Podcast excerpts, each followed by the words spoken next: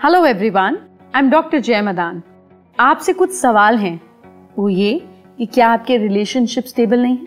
काम में ग्रोथ नहीं है? पैसे के इश्यूज़ हैं।